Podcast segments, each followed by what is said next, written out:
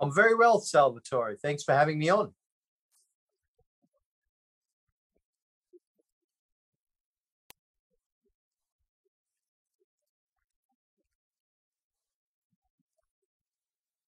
Well, um, we're actually in a period of time or an era, if you like, where we are much less secure than we have been uh, for decades, uh, unfortunately.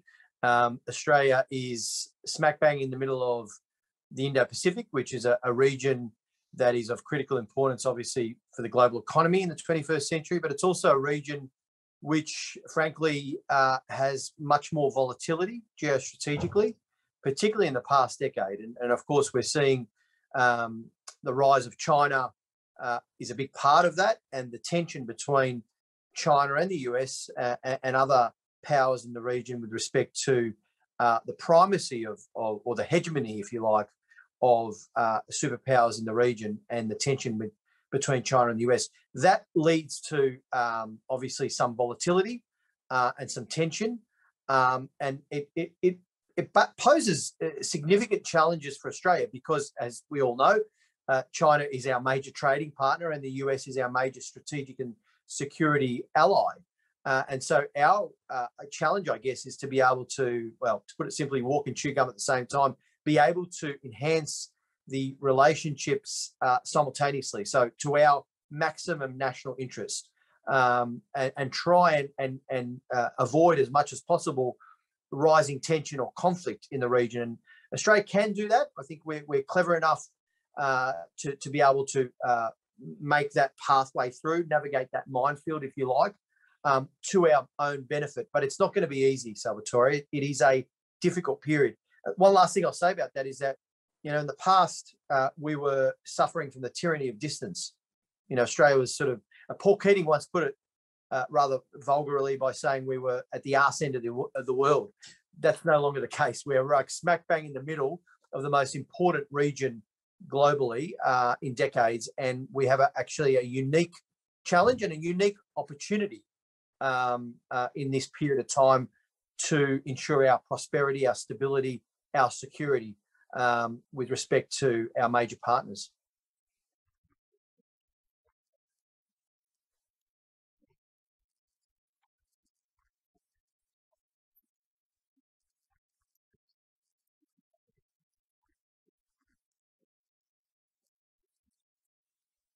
It is, and this is a conundrum because um, not just with the, the, the big power tensions that we were just talking about, or the or the strategic issues, there has been also this languishing of democracy across the globe with the rise of, not just of China, but certainly um, you know people think China, Russia, North Korea, these autocratic states or authoritarian regimes where democracy is really um, uh, very low on the list of priorities.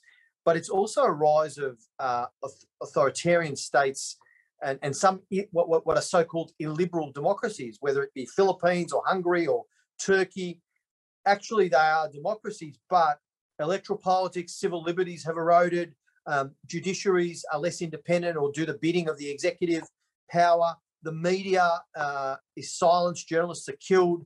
In fact, uh, last year, the International Press Institute said there were some 49 journalists killed uh, uh on the job. So these are all uh, uh, really bad signs of a diminishing or a languishing of democracies across the globe. So there is this this challenge now, this battle, if you like, uh, what I call in the 21st century, or the, the, the real fight, which is between liberal democracies and this rising uh, of authoritarian states, military regimes, illiberal democracies as well being impacted in that way.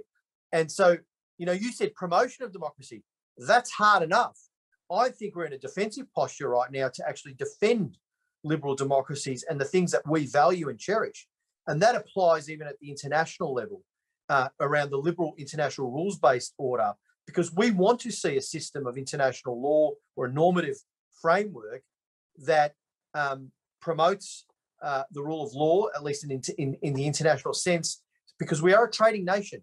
We want to have uh, a stability which people follow the rules, the same rules, it's not arbitrary. It's not just might is right, um, and that we can uh, trade with our neighbours peacefully and coexist peacefully. So there is a battle around the international rules-based order as well, being a liberal rules-based order and a value around democracy, human rights, uh, international law. Uh, and that is being challenged by those authoritarian states as well.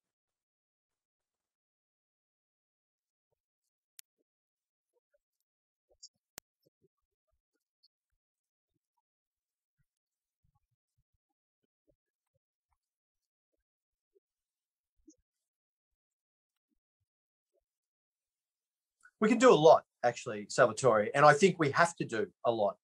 We can actually stand up when it counts when democracy is challenged. So myanmar is a perfect case and example. Uh, uh, you've seen a military junta uh, uh, uh there's a there was a coup on the 1st of february the, the democratically elected uh, parliamentarians were about to form a new democratically elected government on the 1st of february. The military the Tatmadaw took over they have since killed in the last couple of months over 700 civilians who have protested for their rights for democracy. Now, I have called in the Australian Parliament um, and in and public for the Australian government to do more, to actually um, suspend military cooperation with the regime, which they eventually did, to, to give credit to Marise Payne, to actually uh, push Australian companies to cease doing business and lining the pockets of the military regime, to um, give amnesty to Myanmar nationals here in Australia, which they did just announce today, and to recognise officially the, the CRPH, which is the um, representative body of the democratically elected leaders, to say really clearly Australia as a democracy, at the very least, we can do this. We, we do not give legitimacy to the military regime, which has um, uh, conducted a coup against democratically elected leaders. We believe in democracy. We stand by those democracy protesters. And this applies, by the way, uh, Salvatore, to our stance on the Hong, the protesters in Hong Kong who are fighting for their democratic rights. It applies uh, in a, a lot of other situations around the world. We should be providing support at the international level um, and also uh, not just moral support, but significant diplomatic efforts to say loudly and clearly with other democracies around the world, we do not accept the illegitimate military regimes, authoritarian regimes that have taken over or have um, conducted coups against democratically elected leaders. Because if we don't, if we as democratically elected uh, leaders or representatives in our parliaments don't do this, and if our democratically elected governments don't do it, who will? At what point will we stand up for democracy? And this is why I think we should be doing more. The uh, response from our government, and I've been critical of the coalition government, has been tepid to say the least, with respect to Myanmar. Uh, at least I said they've done those two things, uh, but it's been slow, slow going. And there's a view there amongst the foreign affairs, national security community that let's be strategic realists. You know, the military regime in Myanmar, for example, is going to win. They're going to defeat the democracy protesters. So we need to engage with them. And if we withdraw, that'll just create a vacuum for which China can actually fill. Well, I've got some news for those people. Um, it's not strategic realism, it's strategic cowardice because China is already there. Okay. And if we don't stand up for these regimes, more and more countries will fall to authoritarian leaders and military juntas. And suddenly we're going to find ourselves in a very, very small minority of democracies around the world.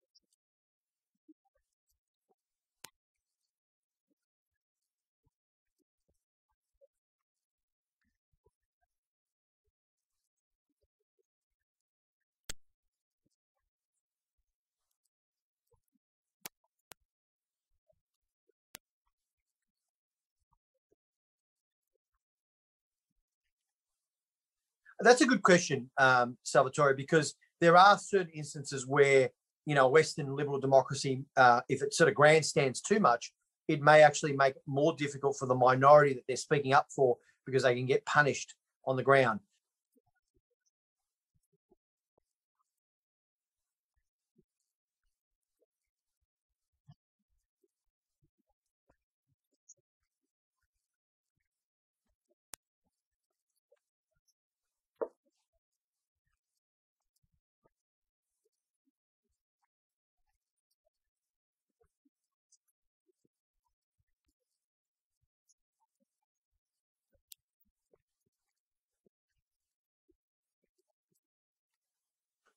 Yeah, Salvatore, look, a, a couple of points on that. I think we can do a lot. I think that it starts with an acknowledgement that um, obviously we many of us take our democratic freedoms for granted. We're so used to having these freedoms, being able to uh, have this conversation freely uh, without censorship, uh, being able to associate in groups collectively in, in political parties, uh, being able to speak freely on, on issues, you know, freedom of speech, um, having uh, an independent judiciary, having a uh, the, the right to choose your leadership through the ballot box peacefully. These are things that, you know, um, things that we've taken for granted, frankly. Um, but many people around the world fight and lose their lives uh, for these these rights. So at the very least, I think we, uh, you know, citizens of uh, liberal democracies, should do everything we can to support those people who are fighting for those democratic rights, um, who value them and cherish them in a way that um, is really courageous in the sense that they're, they're, they're sacrificing their lives for these freedoms. Um, we at the very least should support them. That, that could be materially um, through various uh, charitable ways, through NGOs. Uh, it could be publicly. It could be, mm. you know, as you you noted, we're not in government. We're not in government. If you're if you're a government or a parliament, there should be very strong um, diplomatic support as well as um, advocacy and public calls to actually take steps or actions that would support these groups. Uh, I did I did so in the Australian Parliament with respect to Myanmar and with respect to other democracy activists, for example, in Hong Kong. Um, this matters because the international momentum and international support um, does have some pressure that is brought to bear on these military regimes and these military juntas. Sometimes they ignore it, of course, but sometimes there, there is a sort of a line there where reputationally, but also the sanctions uh, and other things that can be taken do hurt, they do bite, and may, may actually succeed. So, and we can't give up on that, you know. And that's what I said earlier about this idea. You know, there's people banning about this idea of being strategic realists. Let's just deal with the the military juntas and the military dictatorships. Well, no, um, that's not realism. That's that's a strategic cowardice because ultimately, as I said, the number of liberal democracies will eventually shrink down to a very very small minority, and we don't want that uh, situation globally.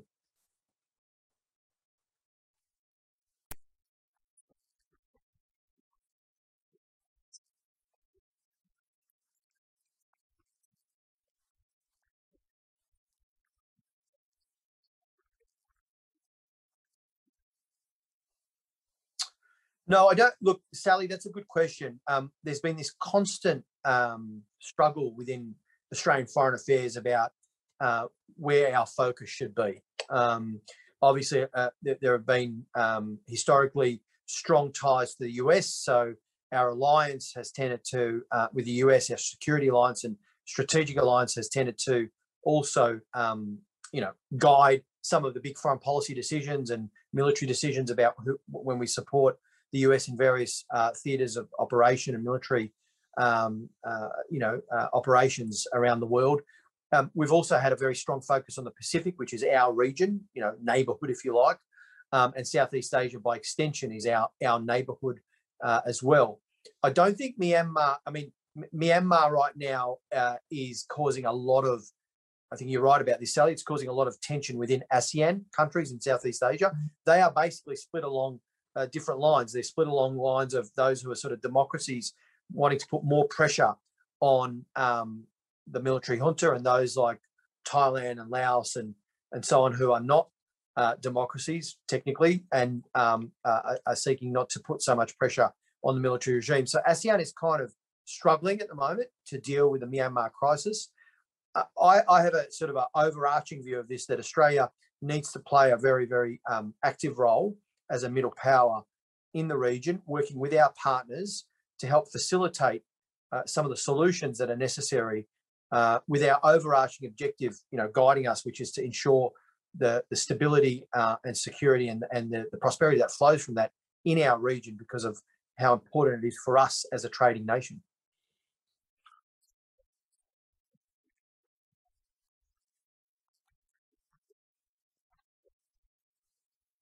Good question. Um, I don't know if it's a magic term, uh, Salvatore, but we are the 12th largest economy in the world, according to various um, um, various kind of uh, measures, 12th or 11th, depends on which measure you look at. Um, we are a large economy. We are uh, we have a relatively strong um, military and security apparatus. We are both culturally, economically, and militarily a significant nation, a significant nation state, and particularly in the region, a, a significant country. And, and and I think you could say a middle power are those that are those types of countries. They're not superpowers like the US and, and where China is getting to, or even India might be moving from major power to superpower status eventually. but we are certainly a middle power like Japan, like South Korea, uh, Indonesia, other countries of size and weight, strategic weight uh, in the region. We have uh, some influence over affairs. We cannot, like a superpower, completely dominate an issue and, and bend it to our will through our strength uh, by military means or economic means, like China or the US might. But we can certainly have influence. And I, I've always said, as a middle power, we should be working with other middle powers to combine our efforts where we have common objectives and, and, and they're aligned to benefit us as middle powers. And one of those areas I think particularly is to defend that international rules-based order or the liberal rules-based order. There's a difference between the two, Salvatore. You can have a rules-based order internationally, which is arbitrary and set by the superpower of the day, you know, or you can have a liberal rules-based order, which is predicated on a series of um, liberal-based or liberalism in the sense that it it is about human rights, the rule of law, uh, international law, or a normative framework that is accepted um, and practiced by the states that uh, both benefit and uh, adhere to it. And there's a consistency there that is not determined by brute force or brute power. That's to our advantage as a middle power and all the other middle powers. It's to, to our advantage to have that kind of system in place because we can't have one particular player completely dominate circumstances, whether they be economic or security, just for uh, their benefit. Um, so I think the middle powers of the region need to band together and, and globally, frankly, to protect that international rule, the liberal rules-based order that has developed since uh, after World War II, uh, against the attacks, frankly, that are coming at it from China, to extent from the US. You know, the, under the Trump administration, there was a, a, a, real dig at some of the, the trade rules and trade laws that, that President Trump particularly didn't like.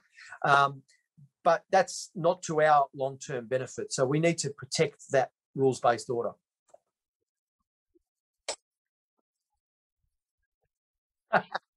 Not liberal as in the Liberal Party, Salvatore, in the classic sense of liberal.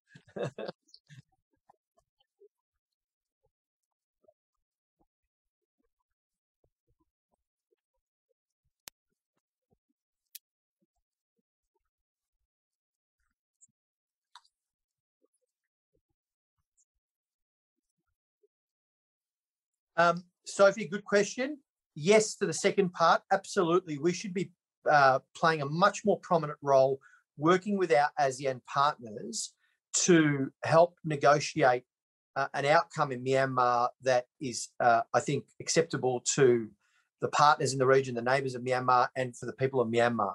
Um, and I don't think we're playing that active role, frankly, in a, in a diplomatic sense at the moment. Uh, as I said earlier, I think we're basically doing the bare minimum and pressured, you know, the current government is kind of pressured to do certain things and they kind of do it after a degree of pressure, but it's kind of a minimalist approach. Um, but so I think we can play a much more uh, uh, effective facilitating role with our ASEAN partners. To your first part of your question, Sophie, about the efficacy of ASEAN, that's a big question mark because, as I alluded to earlier, it, it, it's splitting a little bit along lines that are, you know, based on whether the, the country is a sort of a a democracy or more of a, um, military or authoritarian type regime. Um, and so its efficacy in actually delivering a successful outcome. And what I mean by successful outcome, frankly, from, from my perspective, and I think from the region's perspective, is to have the military regime step back and allow the democratically elite, elected leaders to take their rightful place um, uh, as a civilian government.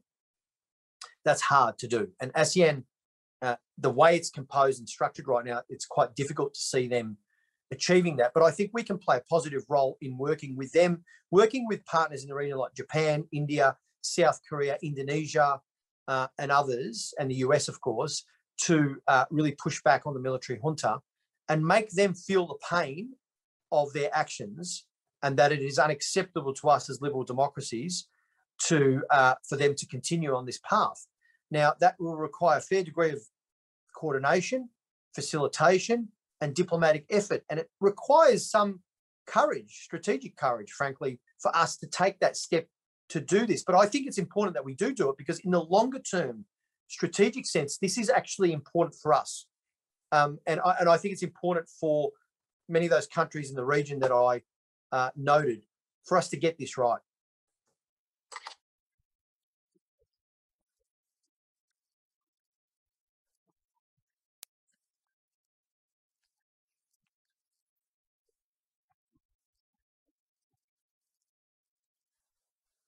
Well, that is also a very good question because um, there is uh, significant evidence of um, really atrocious, abhorrent human rights abuses uh, against the Uyghur minority in Xinjiang province in Western China.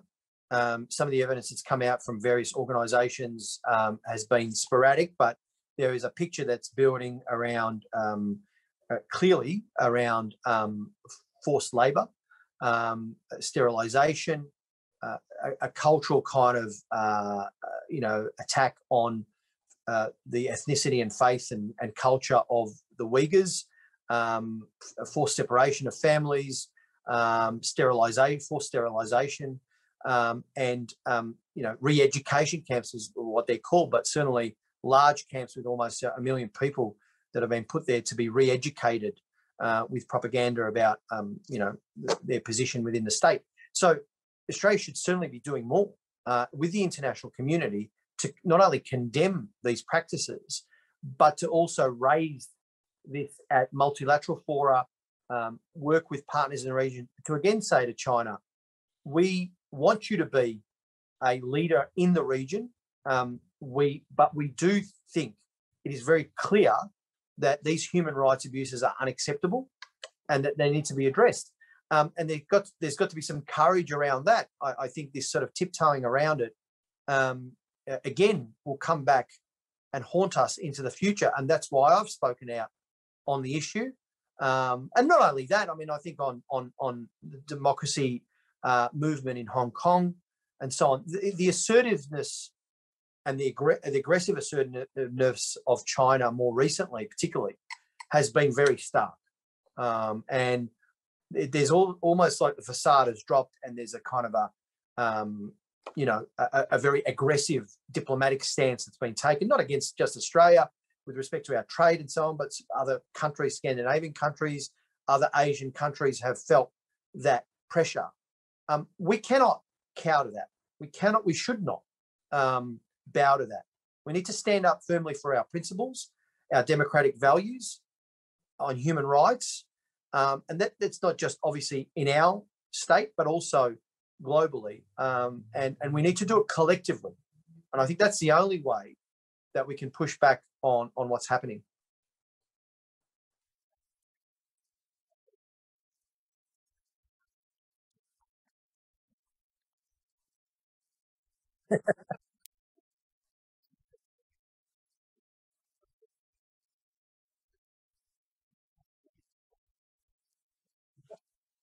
it has been resolved. Thank, thankfully, Salvatore, Lydia, and I got a kitten for the kids and for us, frankly. Shadow, we named him Shadow.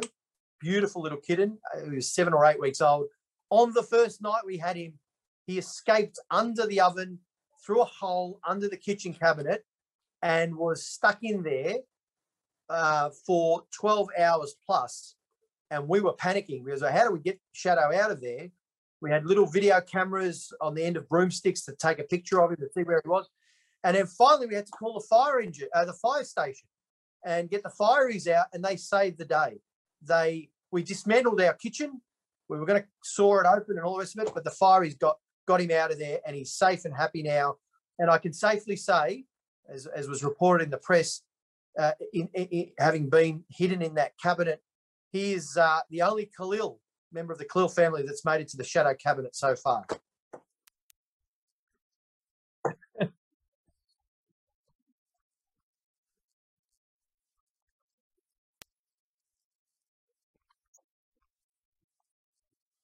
Thanks, Salvatore. I really appreciate having me on. Cheers.